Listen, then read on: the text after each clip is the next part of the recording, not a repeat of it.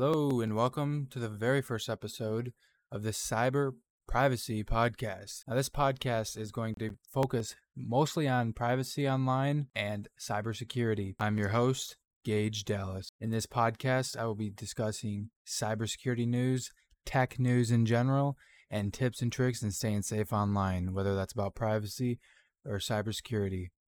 I'll do a lot of talking about virus removal, antiviruses you should or shouldn't be using, how to stay or become more anonymous online, how to ditch Google. That's a new one I've been working on. It is extremely hard. You'd be surprised. That'll probably be in a couple episodes from now. I'll do a little bit of gaming and programming talk and stuff, other tech related.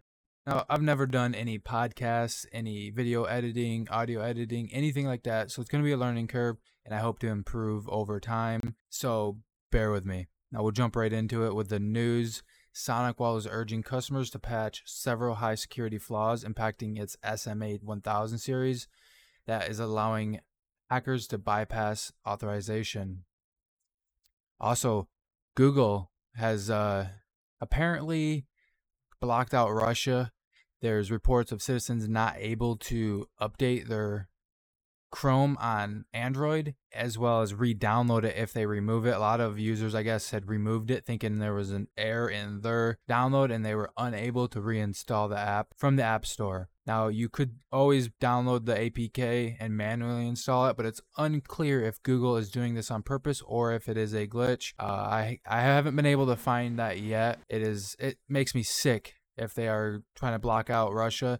I get what's going on is horrible, but blocking out citizens, which is actually just pushing them further into becoming another North Korea. So if we want to give them true news of what is going on and not their Russian fed propaganda or whatever you believe, then blocking them out is the worst thing we could do. When is a better time to ditch Chrome than now? Chrome sucks. Edge sucks. Google sucks. All these companies suck. Even DuckDuckGo sucks.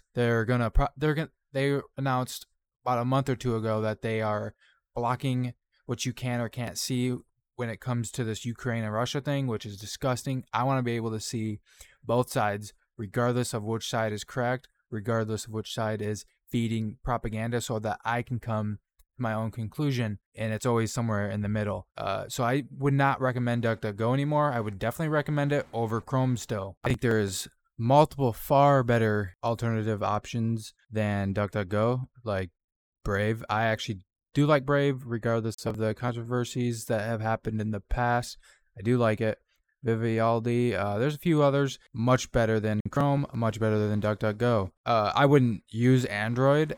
I stick to Apple. I believe Apple has far better security than Android does. I will definitely be getting into that more on another episode. Quick note here, I went back through and listened to the podcast so far, and sorry about the audio glitches. I am, like I said, new, still learning. So I've noticed there's a few hiccups here and there, and it doesn't sound the greatest, but I'm going to try to improve it after this episode. Hopefully, I'll probably go back through and watch a couple more videos on Audacity, which is the program that I will be using.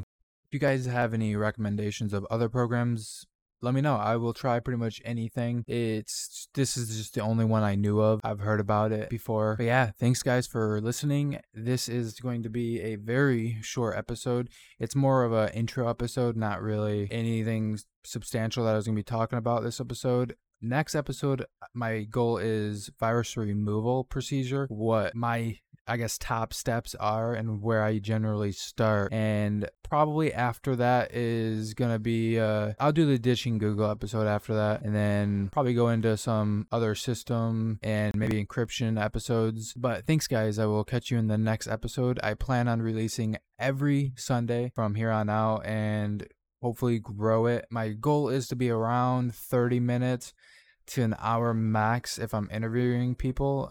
30 minutes is pretty good length, I think, for me, and especially with editing. It's taken me already 2 hours to make this 3.5 minute podcast so far, and I get a lot faster, but I'm still learning, like I said, and I will see you guys next time.